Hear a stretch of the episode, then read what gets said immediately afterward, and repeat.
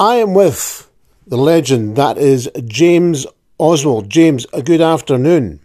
Good afternoon, Denzil. Is that legend as, as in I don't really exist, or or just um, really famous? Uh, but, but, but no, the, the latter. You really you well you exist in my mind, and I've read the Sir Benfro book, so I know. Not many have, but there you go. Well, that's a great pity because they're they're very very good indeed, and I've enjoyed every one of them. Thank you.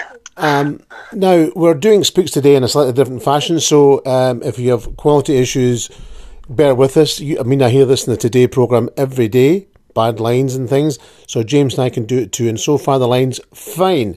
Now, James first came to prominence in 2013. Am I right, James?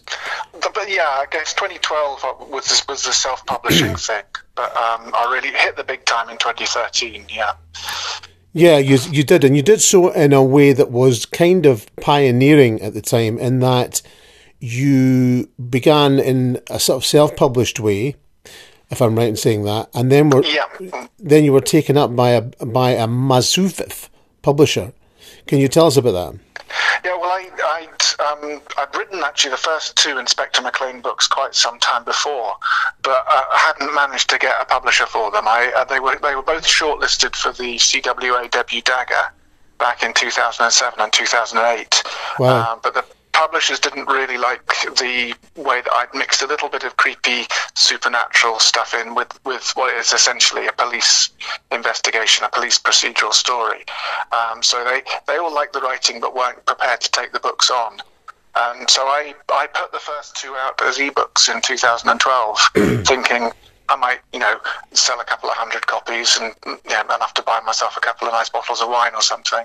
Um, but uh, they completely took off. Um, mostly, I, I, kind of I, I, lucked upon the idea uh, of giving away the first book for, in the series for free um, for a little while to see yeah. what would happen, and um, 350,000 people thought it was a good a good deal. so, um, sure. and, and, and, then quite a lot of people started buying the second one. Um, yeah. At that at that point, um, the publishers all started to take a bit more notice, and we, uh-huh. we had a bit had a bit of a, a bidding war between the big publishers and Penguin um, snapped me up, as they say. I remember. I remember. I mean, it, it was a, a, very innovative way to do things. I mean, because I don't think if somebody had done it before you, I don't. I don't think there were many that had done it before you. I think there's a few people who'd done were, were having big success on the Kindle then because it was all new and shiny. Yes, it was. And and and, and there were there were quite a lot of, of very good books out there, and they weren't completely lost in the in the oceans of rubbish at that point. So you could find some good stuff, and there was a bit of word of mouth going on as well, which helped. yeah, I, think I think we both know that um, Kindle has changed exponentially in the last um, even. I mean, we both came out around at the same time uh, in different ways, and Kindle was a very very different beast yeah, it, it's it has changed a lot. Uh, and I mean, Amazon have got a much more professional with their own their APUB stuff. Um, so they, you know, they're they're putting a lot of money behind their own authors, as it were. Um, so, um, and fair play to them. I, mean, I, I, I, don't dislike Amazon. They they kickstarted my writing career, so I owe them a great deal. Yeah. Uh, but it is it is different now, uh, and I've, as I'm finding, because I have self-published again some of the books in where I haven't been able to get an American publisher for them, um, I've put them out there to stop them being pirated as much as anything else. Good idea. And, and it is a it is a, a, a, a different beast. Yeah, I mean, I, I, when we started off, I think there were something like maybe three or four books on the monthly deal, and nowadays it's like eight hundred of them or something like that. You yeah. Know, you know, and the daily deal was much well, it seemed much easier to, to get, and everything was there were fewer books, and that was the that was the main issue, wasn't it? That was the thing, yeah. And I, I mean, I was very fortunate. I, I, I, a, I hit it at exactly the right time, but I had a couple of really lucky breaks. I, I was picked up by, um, I'm trying to remember the name of the. There's one of these companies that does book promotions, uh, and they charge money for it now, but they picked me up for free. BookBub. Um, uh, that's the one. BookBub. Early days of BookBub. They put me up, um, put my um, my book on on their, their, their email, and I sold twenty thousand copies in a weekend. Wow! Um, just on the back of that, um, and I it didn't cost me a, a, a, penny, and I hadn't even gone to them and said, you know, will you do something for me? They literally just picked me up because I was, you know, there was a little bit of noise behind my books or something. I don't know. Yeah, and, and yeah. it all it all built into a huge, you know, it built upon itself, um, quite out of control. I, I remember reading very jealously that you had something like ten manuscripts in the shed. And and I I was desperately trying to meet a deadline from I think it was my third book at that time, and I thought, you lucky swine, James Oswald, you've got them the all in the hand, shed. That, uh, you know, I, I, I was first published, and the, the, the only only piece of writing that I had published, um, you know, professionally before then was a comic script in 1993. So it basically took me 20 years um, Oh. to to break through, as it were. So Yeah, the old uh, saying that it takes 10 years to become an overnight success. I'm actually quite slow. Yeah, yeah, you're you're you're behind the curve. Yeah. Uh, um, but, having said that, you became massively successful with the McLean series of books, um, and set in Edinburgh. Did you have any pause for thought about setting them in Edinburgh? Because I think that people tend to, or did tend to think at that time that, that there was only one man in town in Edinburgh, and that was going to be John Rebus. Um, well, funnily enough, um, no. Although I, I had, I had uh, of the, the little crime fiction that I'd read, um, I had read a lot of Ian Rankin's books. Um, but I actually came up with a character for Inspector McLean back in the early 1990s, um, when when I was writing comics, and he first appeared in a comic script that I wrote um, on spec for 2000 AD, which they they didn't buy. Wow. Uh, and um, I revisited that story um, for the book eight in the series, The Gathering Dark. But so nothing is ever wasted. No. But I, I- that's why I set it in. I'm going to set that book in Edinburgh because at the time I was living in Aberdeen, uh, and I wanted a I wanted an urban setting for my sort of ghostly crime story. And the only two cities that I knew at all well were Aberdeen and Edinburgh. So Yeah. um, it had to be Edinburgh, and um, and it suited that what I was doing as well because I mean Edinburgh is is such a spooky city. It's got all so many different layers and underground, Surely, huh? you know, buried streets and all sorts of ghosts and ghouly things going on. So it it, it lends itself to that kind of story. Um, and I mean, I I was never writing with a always in the back of my mind I wanted to be massively successful and everything but I was writing because I enjoy writing and I, I love the puzzle of of working as you start off with a couple of sentences and, and you end up with 120,000 words and, and I love that sort of working stuff out as I go along so to me it was I never really thought well am I treading on somebody else's toes using No. Edinburgh No. and, I, and, and I never looked for any particular comparison to Ian Rankin obviously I got one very nicely from the newspapers early on Yes. um, which my publishers now insist on putting on the cover of every single one of my books. Oh, yes. But, um, Tell me about it. yeah. Uh, I mean, I, I think I think this. If you if you liked so and so and loved, you'll love Denzil Meyrick, I, and I think find that really annoying um, because it's kind of It's annoying for us as the writers, but, but it's actually really useful for the people picking up the books. Um, and, and having the new Ian Rankin written on the cover, um, it's not doing me any harm. no, not at all. I mean, that that's absolutely, absolutely right. I mean, Ian was, of course, like me. You didn't read, I don't think, a great deal of crime fiction prior to writing it.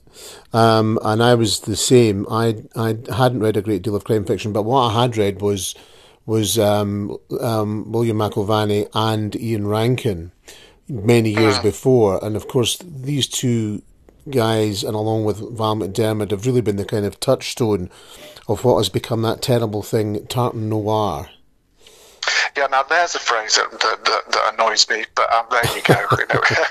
yes, I, I don't like it either. I mean, I, I think if you if you pigeonhole things, everyone expects the same thing every time, and and clearly.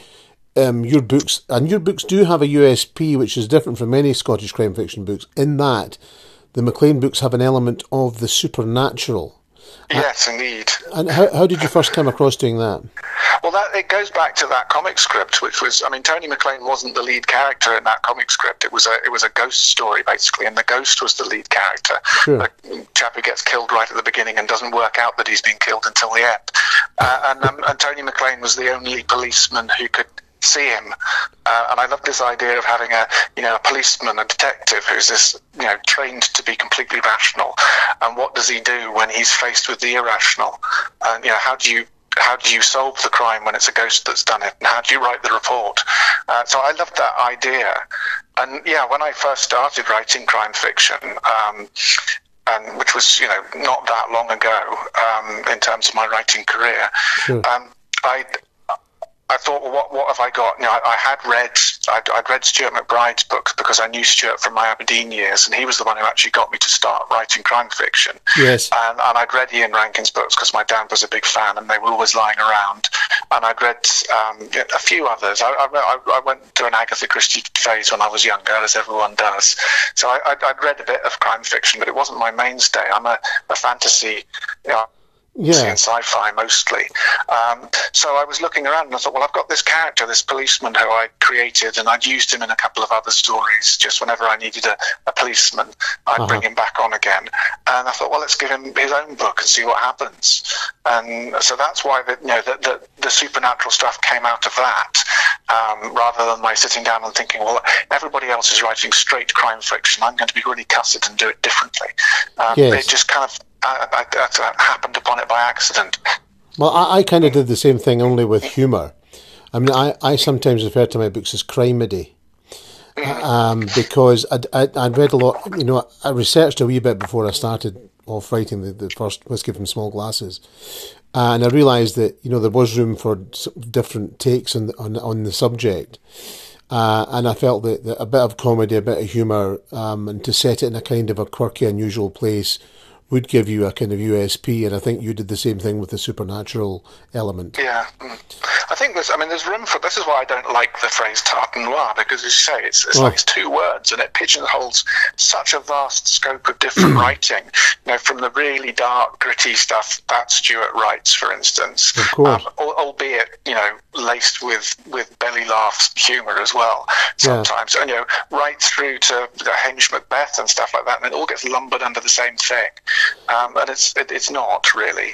Um, but you know, we, we love our we love our little labels to put on things. Yeah, and I, I, I agree with you. It's not always a handy. I, suppose for a bookshop or for a, an online mm. vendor, these things are great marketing tools. But I always feel somehow that that uh, perhaps you know it's just a bit too easy and it's a bit too neat. Yeah. And and I think there is that problem where people buy something by James Oswald or by Denzil Meyrick and think they're going to get an Ian Rankin or a or a Val McDermid, and they're not going to get that. They're going to get something different.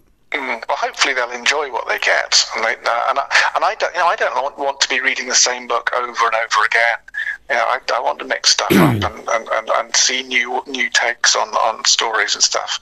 So, I mean, I don't really. I, am I'm making a bit too much of a complaint about it. I don't mind you know, being called tartan noir because it's it does sell books. It, it, it, it is a it is a useful. Sometimes it gets just bludgeoned to death a bit. Um, yeah, I, I mean, that's pretty noir, isn't it? Bludgeoning I, something to death. Yeah, I, I, mentioned I mentioned my my distaste of it once at the Edinburgh Festival during a an event, and there was an audible gasp in the room. I mean, you can't say that. That's not right. As though I was, you know, trying to decapitate Mr. Mr. Rankin or something. I mean, I, mean, I don't think he particularly likes it either. Um, I don't think anybody. I, I, in fact, I've yet to meet any anyone that really likes the term. But we'll move on because folk are fed up with tartan noir now and us banging on about it. You you then you carried on with the Inspector McLean series. I've always imagined my my Brian Scott and your grumpy Bob sitting in a bar somewhere in between Edinburgh and Glasgow because they're very similar characters, and he's a great foil for McLean. Mm. He, he's, great. I, I, love writing Grumpy Bob because he's, he's, he's one of these these characters who um, never appears to be doing any work, but somehow the work is always done.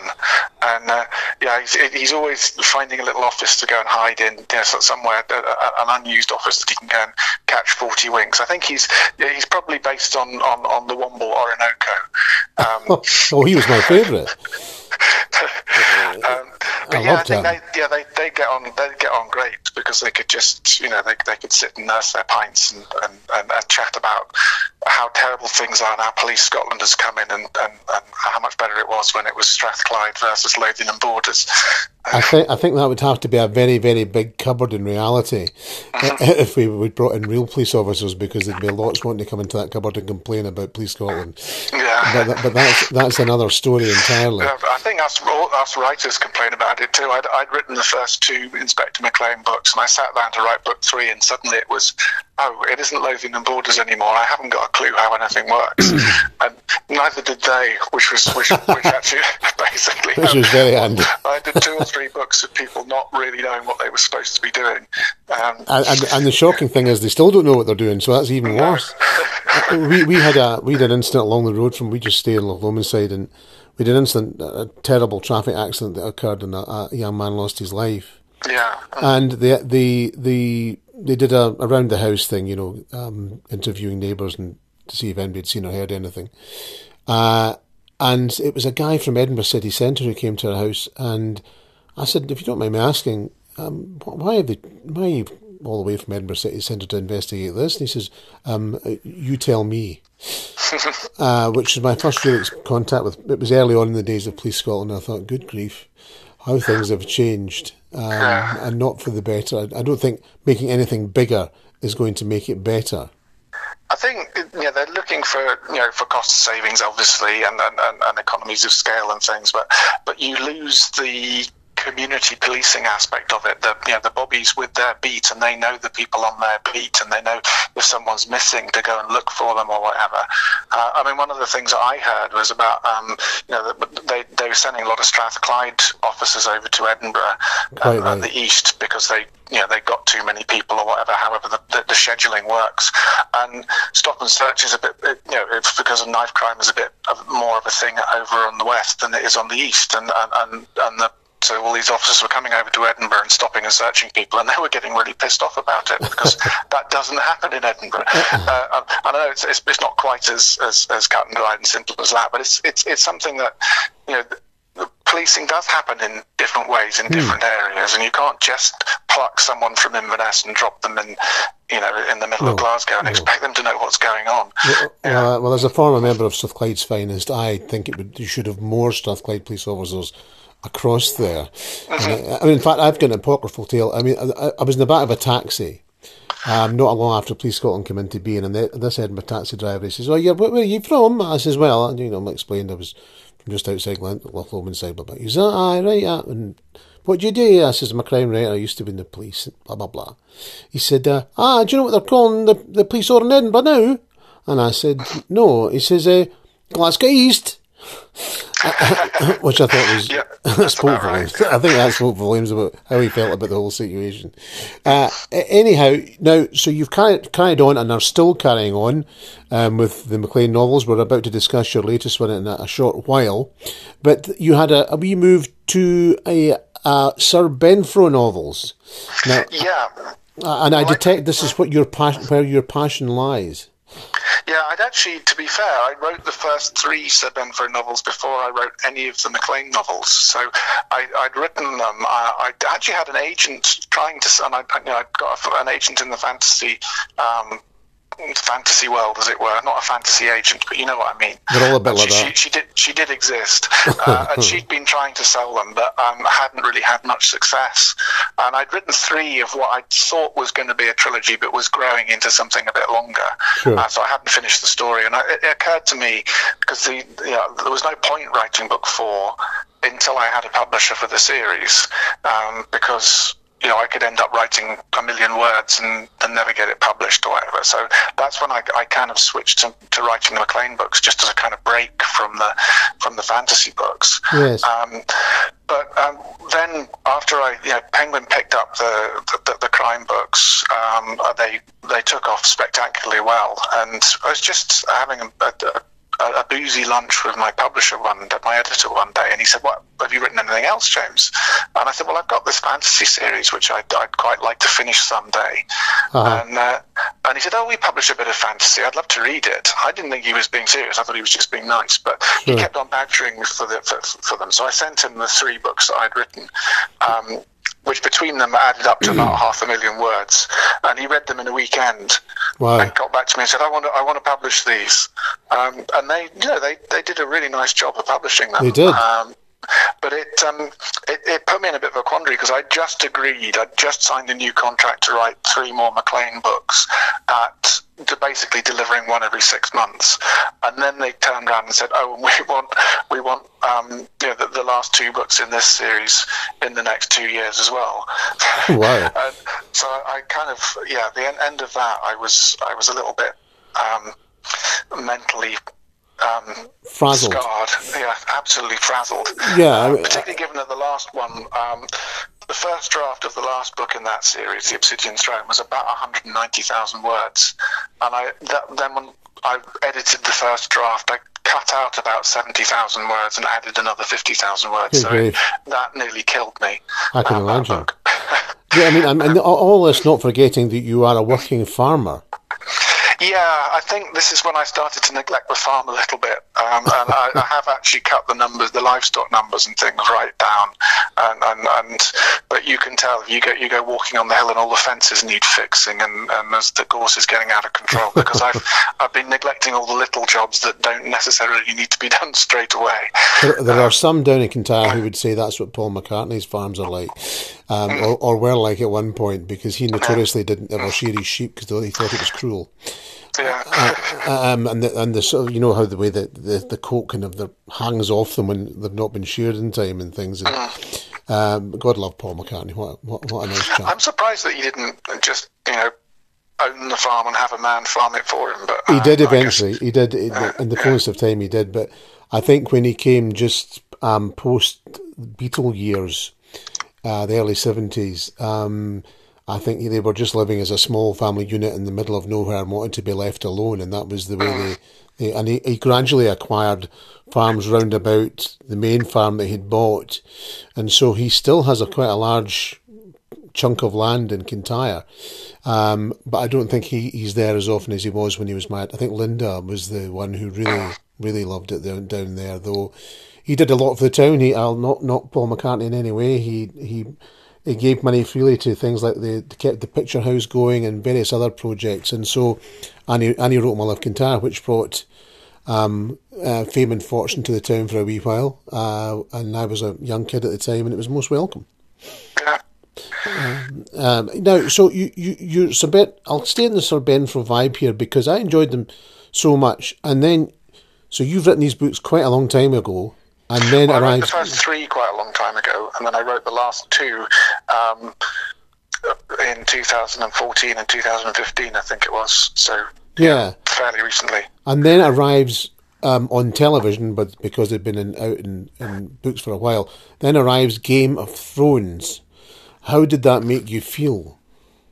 Um, not. I, I, don't really consider them to be similar, as it were. I mean, no. Game of Thrones is really is grim dark fantasy. It's uh, and it's um, yeah, and, and I, I, I read the first Game of Thrones book and really enjoyed it. Uh, and then I looked at the because my, my partner loves them and has got read all of them. And I looked at this long stack of ever increasingly thick books on the bookshelves, and I looked at how many books I had to write, let alone anything else. And I, so I haven't read any of the, the, the rest of them um, yet because I just haven't had the time. Yes. And I, I, did watch I did watch some of the series on, on, on the telly, and, and, and it was you know the early series certainly seemed to be quite well made. But again, I just didn't have time to keep up with it, and it's kind of part it's finished now, so there's no point starting. Well, I, I, I, watched it right to the end, but I think that there's going to be a, a, a sting in the tail because George R. R. Martin isn't finished with the last book yet. Yeah, he's going to end it differently to yeah. how it ended on the telly. I hope um, so. So he can he can annoy a, you know, a completely different set of people. Um, I think it's. I, I do I, I, do love what I mean. I, I haven't obviously haven't seen the last series of, of Game of Thrones, but I have seen on social media the the, the furore of the of, of, the, the fans who, who yeah. are all complaining that it wasn't finished the way they wanted it to be finished, and how dare they you know their, their lives are ruined. And I I always typical when uh, people get upset about. But I mean, fair play to you know Peter Jackson doing the Lord of the Rings movies and The Hobbit and, and, and Game of Thrones have, you know, has brought fantasy around because it was really in the doldrums for a long time. Oh yes, yes. No, nobody was reading it. It was very very difficult to you know, even interest a publisher in looking at your stuff. Um, but now, you know, it, it's it's had a bit of a renaissance, and there's some really, really good fantasy authors I mean, I, out there I, now. I, I, I remember mentioning to my previous agent about. She says, "Well, what you know." I said, I'd like to do something as along with Daley, you know, as keep Daley going, but do something else. And she goes, Well, what do you have in mind? Another police series? I said, uh, Oh no, I said, I thought about, I said, I said, What about some fantasy? Don't be ridiculous. and that was the end of conversation. Uh, so I never asked her again. Um, but but no, I think the Game of Thrones. I mean, these series. It's a, it must be near nigh impossible to finish them to the satisfaction of the majority of people because a nobody wants them to end, um, and b like The Sopranos, which is one of my touchstones in terms of television. You know that famous fade to black at the end of The Sopranos that that that divided people huge and still does. Uh, yeah, it's great if you can do something and that people are talking about it, and the longer people talk about it, the more people will hear about it and and, and go go and watch it and, and stuff. And that's you know that's um that's what it should be about, really. Um, Absolutely. Can, you know, and, and I'm yeah, I, I I probably get around to watching the rest of Game of Thrones, but I mean there are some others. I, I watched The Witcher recently when that came yes. out. What do you think um, of that? I, I kind of enjoyed it. It was very confusing, and, Hmm. and um, the time jumps and everything were a bit weird. Um, but I, I, I did enjoy it. It had a sort of similar vibe, I thought, to um, the old, you know, the mid '80s fantasy movies they did, like Conan the Barbarian and Red Sonja and things like that, which which I loved because they're so cheesy.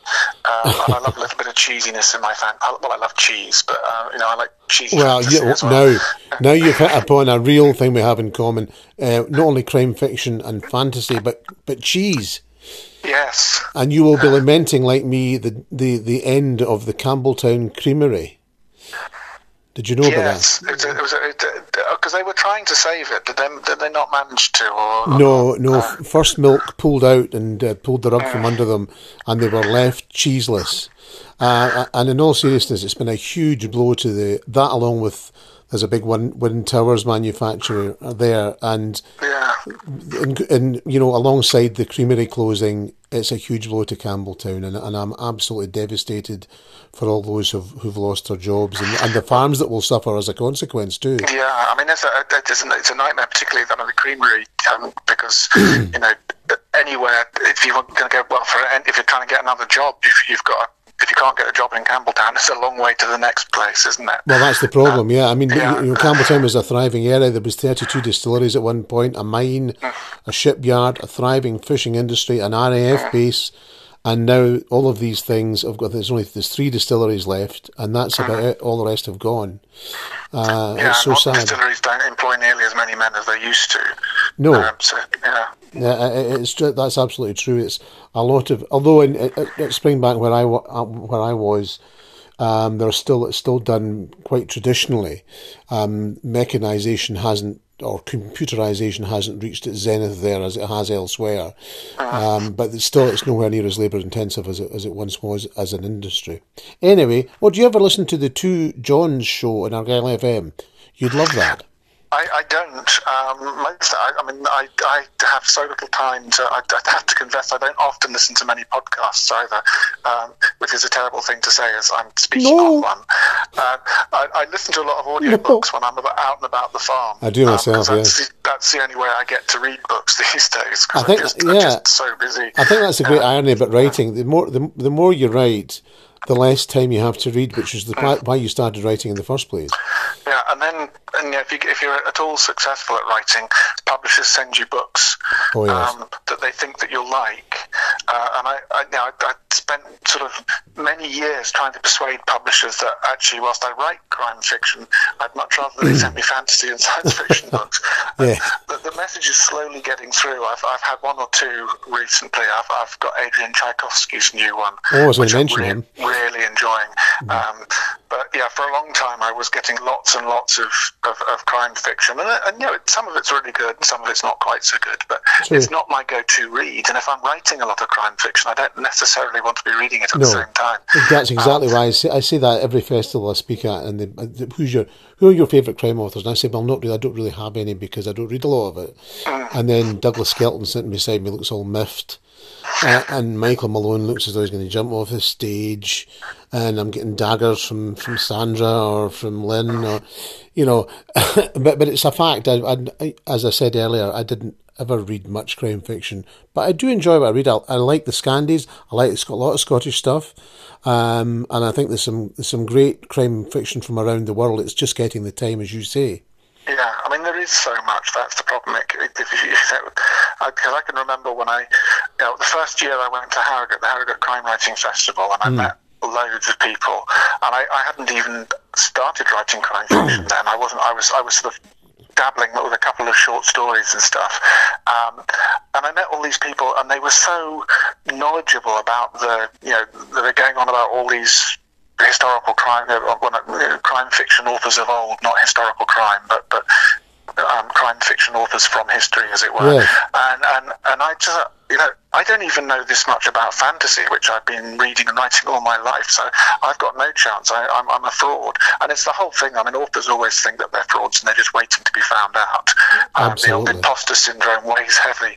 Uh, but, uh, Yeah, it does. but I felt particularly much an imposter at, at Harrogate the, the first couple of years I was there. Uh, but they were so nice. Everyone was so nice and welcoming anyway. Um, Yes. It kind of kept me coming back. I think I think that there is that. I think every author must. It's the same as that every writer thinks their books are rubbish. I mean, I, I read a book of mine and I, finish a book writing it, and I think, oh no, this is rubbish. And then it goes to my editor, and it goes to my publisher, and it goes to my agent, and they say, "Oh, no, this is really, really, loved it. Oh, brilliant." And I think, "Oh, that's nice," and I still, I'm still riven, but with doubts about the whole thing. Are you the same? Absolutely. I always find there's a, there's a point. I start off, obviously, I've got a new idea. It's all shiny and, and exciting, and I start hmm. writing. I get maybe 20 or 30,000 words in, and I suddenly think, this is shit. They're going to take away my writing my writing certificate. I, I'm a fraud. I can't do this. But because I've written so many books now. I mean, You've got a I've- uh, certificate? So th- this one coming out soon is my 17th published novel. Yes. But there's, you know, there's a drawer of probably a dozen or so unpublished novels as well. Good so, grief, um, man. And, and every, well, yeah, well, I'm very old and I've been doing it for a long time. Uh, but, um, you know, there's, there's, um, every single one, you get to a point and you think this is rubbish. Um, and I know so many, uh, you know, want to be authors who, who hit that point and give up, or they go back to the beginning and rewrite. And I think that I don't know whether it's just my natural cussedness or or someone gave me some advice at just the right time and I actually took it. Um, but I pushed through that the first couple of times I hit it and got to the end and realised that okay maybe the book wasn't quite as shiny as it had been in my imagination before I started but there was some merit to it Yeah. and, and that's the thing I think when I, I, I get really worried if I get sort of 30 40 50,000 words into a book and I'm thinking this is brilliant this is the best thing I've ever written then I know it's time to tear it up and start again I think you're probably right. I think that's. I think I shall. If I ever get to that stage, I will follow your advice. Uh, meanwhile, I'll just struggle on, thinking, oh, waking up, but no, as, as usual. Now you move I think it's, it's, it's perfectly natural to, to you know to doubt yourself, and if you don't, you start to you know to make mistakes. You just got to look at some of our politicians. Well, we don't do. we're not, not we talking don't. about politics. We don't No, do politics and speech because Douglas says we're not allowed. Uh, Du- Douglas, but we- he's not. He's gone to Spain now, hasn't he? Yeah, he's going to Spain, but I mean, even don't think for a second he won't be looking at this with a beady ear, um, because because he's omnipotent everywhere you go. Have you noticed that, James? It is true, actually. You can't, you know, uh, you know, open a cupboard door and there's Douglas Skelton lurking. Yeah, every, everywhere, everywhere you go, you go into a bookshop. There's Douglas getting a festival. He's just omnipotent. I can't be rude to Douglas because he's interviewing me at um, uh, Waterstones Newton Mearns at the um, for the for the new book. One of my favourite venues. Yeah, in the Prima, Primavera Bistro, whatever it's called. It is indeed. Yeah, many times I've enjoyed that, and I, Yeah. you always get a great crowd. Yeah, they're a great crowd, and got they've got that haunted children's ride thing beside it, which just randomly starts up, even though it's not plugged in. Um, when you're talking about ghost stories, I thought that was du- I thought that was Douglas that did that. In fact, I'm convinced it is. Uh, um, and t- talking of, of books, you you moved seamlessly from writing about a male Edinburgh detective to writing the Constance Fairchild novels. How on earth did you uh, manage to do that so so easily?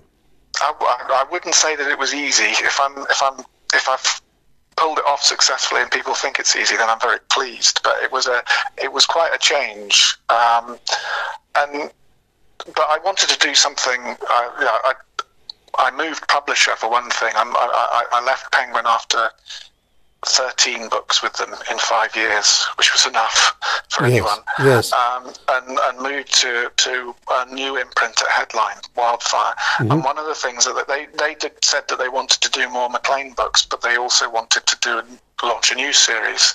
And I, I was sort of scratching around for, for some of my old ideas and new ideas and things. And I, I came up with this idea of a, a female private investigator mm-hmm. who was who, who who was called Constance was but was a bit inconstant so it was a little joke and pun on the name um, and when I pitched that to them it was like no there's no there's no market for for um, PI novels um, I didn't say well you know Cormoran strike but um, yes anyway, no, absolutely so, yeah. Um, but they, they, they weren't very impressed with the pitch. But I, I still liked the character, and um, so I went away and thought, well, what else could I do um, with her? Uh-huh. And I came up with an idea that, uh, okay, if she wasn't a private eye to start with, maybe she would become one later. But a lot of private investigators start off in the police, so I could write the story of how a police officer cocked up so badly she had to leave and became a private investigator. and that's kind of how I started. Mm-hmm. Um, and the book actually ended up. Um, she developed as a character as I wrote that book, the first book, um, uh, no, time, um, no Time to Cry. Yeah. And um, and I, I, was just kind of finding out about her as I went along, um, and just thinking, doing what, what authors do. You know, you put yourself in somebody else's mind and try to work out why they're doing the things they do. It just happens that you know she was female rather than male. Yes, uh-huh, I know what you mean. I, I think that's a very brave move to write. Douglas has done it, and you've done it, written from the perspective of a female. Um, obviously, I have female characters in my books, and from and from whom whose perspective I have to write from time to time. Uh, but I think to make your main character um, female is a is a really brave brave one, and I, I applaud you for it. Uh, this one, the Thunder Bay, I read just recently and very, very much enjoyed. He did it very well. the, the, interesting thing I found when I I'd done all my sort of I don't do much plotting, but I'd done quite a lot of thinking about what I was going to do with the first Constance Fairchild book, and I sat down to write it, and it came out in the first person. And I think writing it from the first person point of view forced me to really go into Constance's head and, and, think about how she was reacting to the world, which was different to the way that I would react to the world, um, mm. and just gave me that got me that little bit closer um, to it. I think if I'd if I'd written it in, in the third person, like the the McLean books are, yes. um, I might not have carried it off quite so well. And also, I mean, it's a handy, handy way to differentiate it between the, the McLean books because people can't say, "Oh, well, this just this just sounds like McLean," uh, and, mm. with a with a, a, skirt on, you know. Um, there are quite. I sometimes worry about that because I mean, they, they there are some similarities between them um, as characters. Mm. Um, so yeah, I think keeping one in the third person and one in the first helps. Yes, absolutely. I, I agree with you. I mean, I'm I'm I'm writing a new series at the moment based in Paisley, a gangster a gangster series. Gangsters in Paisley? Surely not. No, it was, it was a shock to me as well. Um, I hope people just don't find it too fanciful. Um, but but we'll see how that works out. I um, should finish it should finish it soon, and I'll I'll I'll find out exactly what people think.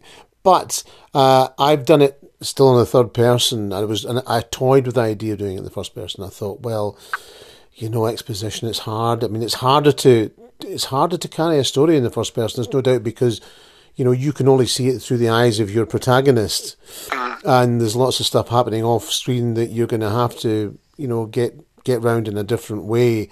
And I know you've done so in an ingenious way, way with Constance Fairchild. And and um, and how many bo- those books have you written now, James, or published? There's, there's two of those. Um, uh, yeah, the, the, the, second one came out uh, last year.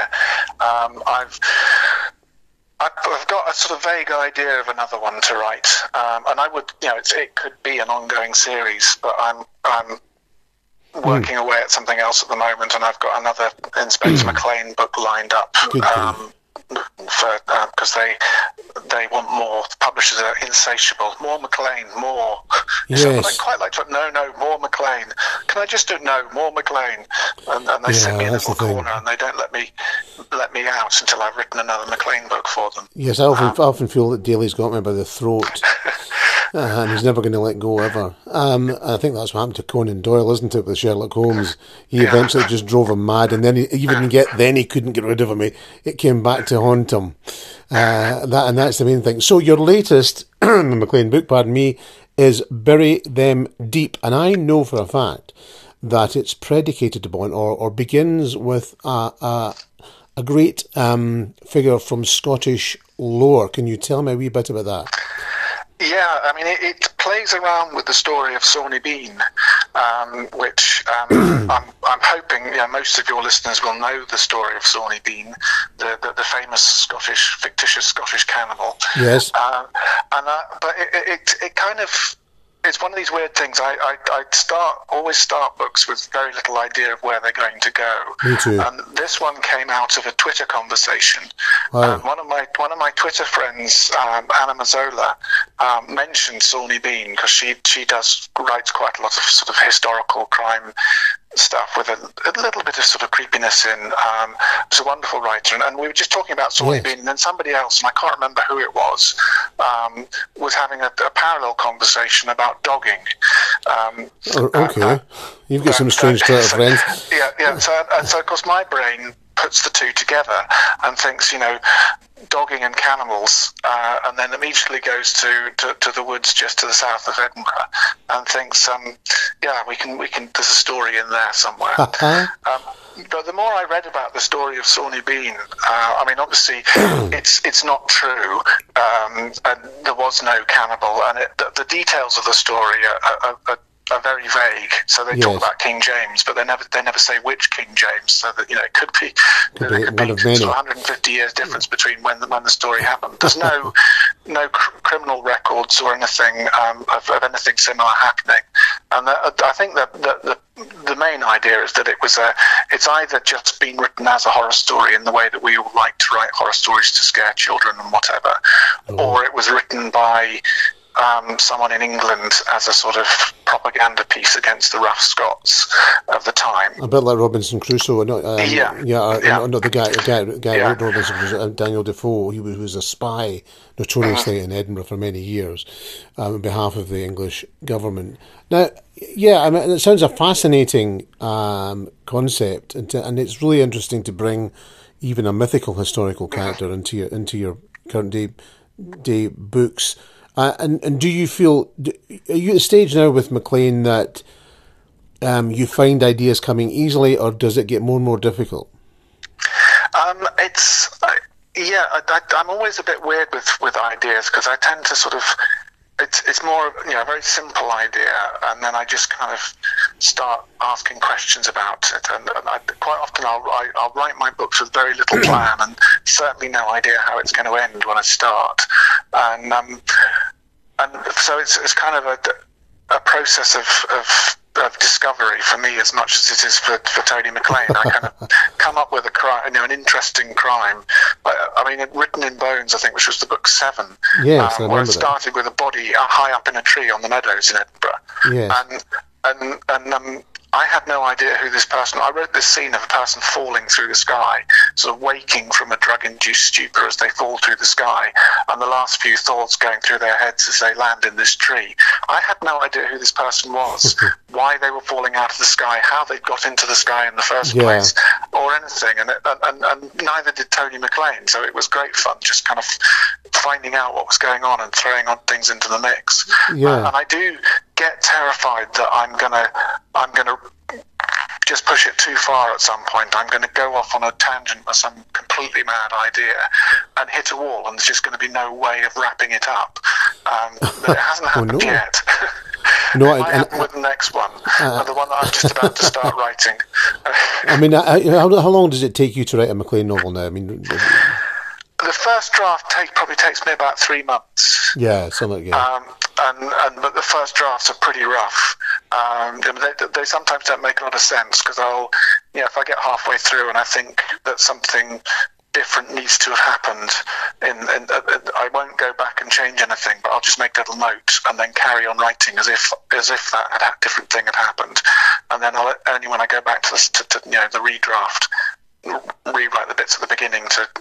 So Yeah. if you were to actually pick up one of my perfect first drafts, as it were, um, you know, half of the characters would change gender halfway through and, and things like names that. and things. Uh, Uh, I mean, you, you're. I think you're a bit like me, and I know writers that have post-it notes all over their windows and doors and whiteboards and, and various other things um, scattered about. With, I mean, I don't. Uh, do you have any of that? I've got a whiteboard Oh. on my desk which I scribble things on and then ignore. That's Um, good. And the, the other thing, I, for every book, I, I, I open up a, a, a Word file called, and I, it's invariably called "Thinking with My Fingers," and I just type stuff. There's a stream of consciousness stuff into it. Yeah, Um, yeah. and- but again, I rarely go back to it, and sometimes I do. I, I, I go back to it to, to, to remind myself of something, and I see a whole thread that I've completely forgotten about, which would have been much better than the one that I ended up writing. And I'm usually too lazy to go back and change it, um, or or in too much of a hurry. Um, so yeah, I, I, I take notes um, more to sort of cement them in my brain rather than, than for reference to later. I'm certainly not one of these people who makes spreadsheets of the chapters and structure no, and everything. I just Um, couldn't do that. I, I, I can't be doing with that. I'm, I'm always in too much of a hurry to find out what's going to happen next. Yes, Um, I, I th- just want I, to write the stuff, to see what happens. I've always thought that you must lose a wee bit of spon- spontaneity when you do things like that because, you know, I mean, if you're going to write to a really strict schedule, like oh, you've got it in a spreadsheet, you know, I mean, goodness gracious, you're really trammelled, aren't you? I mean, and how, if you have that personality, how willing are you to deviate from it? Yeah, well, I did that. Um, I, there's a, a, an unpublished and unpublishable science fiction novel I wrote years ago, and I I treated it because I'd written a couple of seat of your pants books, and they'd been really hard work to write. So I thought, well, I'm going to really I'm going to plot this one out like I used to plot comics, because when you do a comic, you've got to write the story first, and then work out how to fit it into the panels and everything, and sort of rewrite it and rewrite it and rewrite it. So, so I, I built a plan for this novel. Uh, every single chapter, all the scenes laid out one after the other, exactly how everything would pl- fit together, all the characters, their little backstories, biographies, and everything. I sat down to start writing it. And by the time I got to the end of the first scene, I'd introduced an entirely new character who was became central to a completely different plot. So all of that planning that I'd done basically went out the window as soon as I started writing. Um, it was quite useful in some ways because it had helped me cement the characteristics of the various people Yeah. uh, and, and the setting where where the book was happening and everything. But um, I've I've never tried to plot No, particularly. Um, no, yeah, I- partic- not since then. Not even the fantasy books, which uh, you know, I kind of launched into them with no great idea where, where the end was going to be, um, which was a bit of a problem when I uh, finally, when the publisher came along and wanted to publish them. Apart from the fact that it was ten years between finishing writing book three and starting writing book four, so I had to try and remind myself what was going on. I also had said to my publisher, you know, there'll be five books in the series. Um, and I, I didn't really feel like then turning up a, a couple of years later and saying, well, actually, you know, I said there was going to be five, might be a sixth one. Um, so I'll keep that for the, you know, the, the sequel to the series and do Yeah. something else again later. I think I think you you've hit the nail on the head. I mean, I, I was going to start off writing historical fiction, and I that was going to be my first ever book. It Was going to be a, a historical fiction novel. Uh, then I thought, well, to, to do this justice, you're going to have to do a hell of a lot of research and make sure it's absolutely bang on, or you get pulled to pieces. And then I thought, well, wait a minute, I'll do all this research, which will take me goodness knows how, how long, and then I'll find out I don't have the discipline to write a book.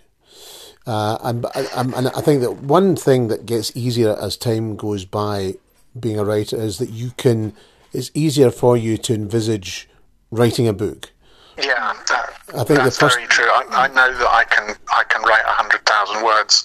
No one might want to read them, but I know I can do it. Yes, and I, and I, and I'd often tell that to people who, you know, uh, you know, when you speak to people at libraries who are maybe starting their own writing off and thinking about writing about, it and they say, "Oh, it's an impossible task. How can you ever get there?" And you say, "Well, you'll be amazed if you sit down and write 1,500, 2,000 words a day. You'll be amazed how those pile up." Um, and be soon become a semblance of a novel, which you can then mould and edit into something that's that's better. You know.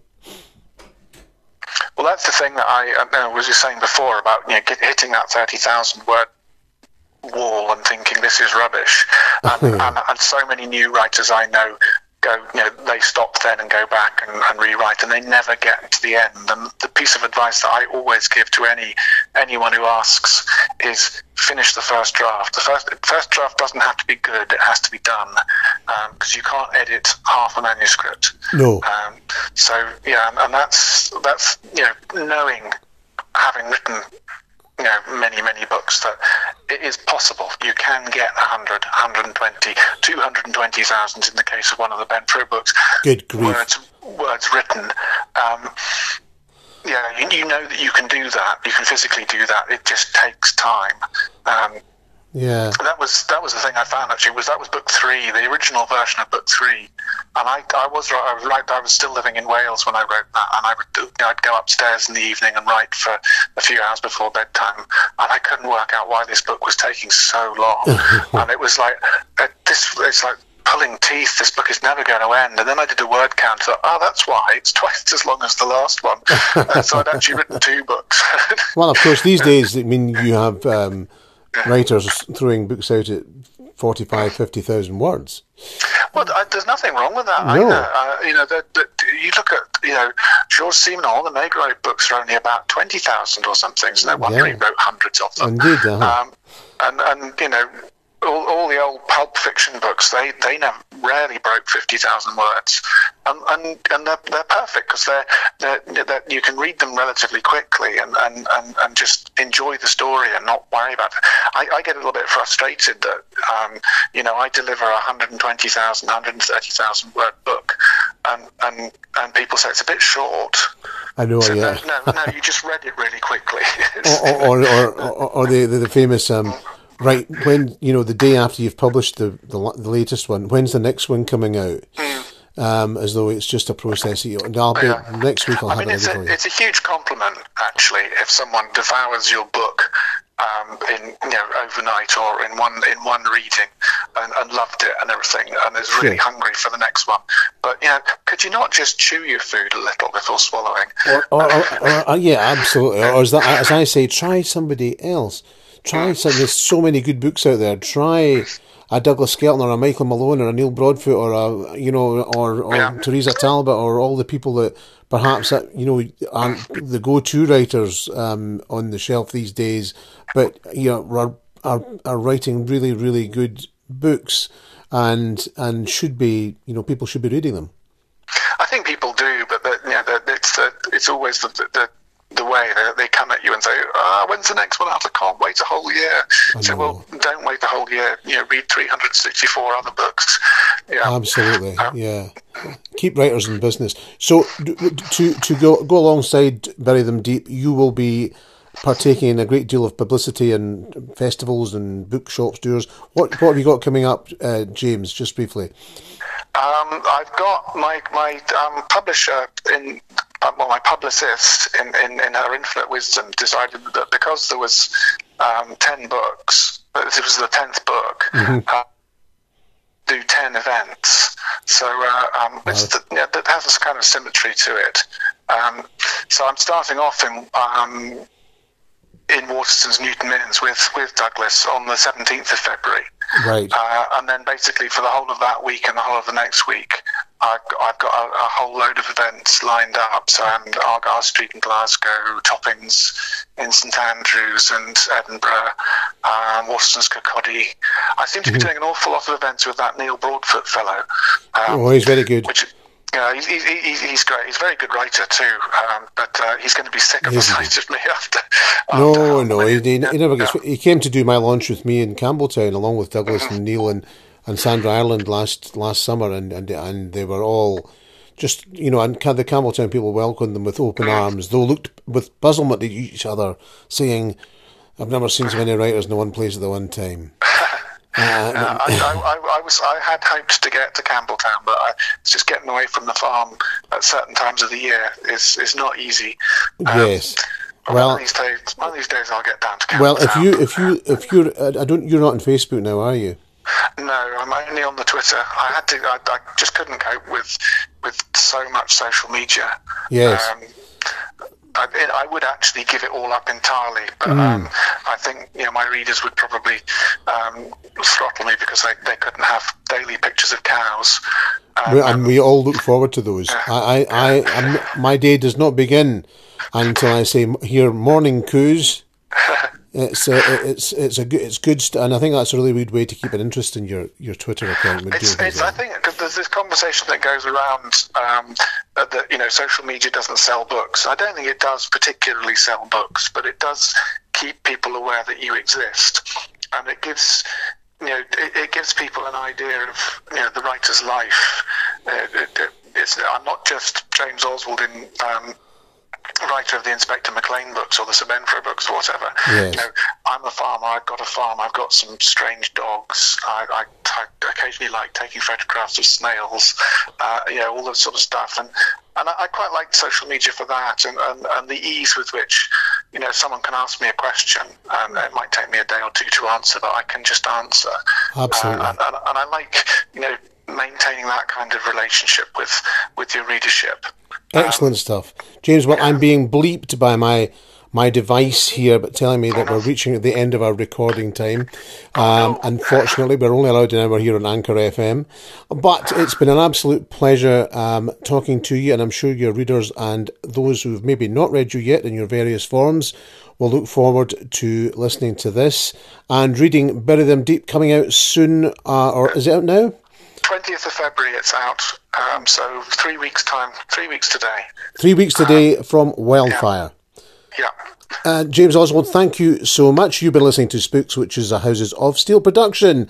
Uh, please subscribe to your podcaster of choice, and we'll see you soon. Goodbye.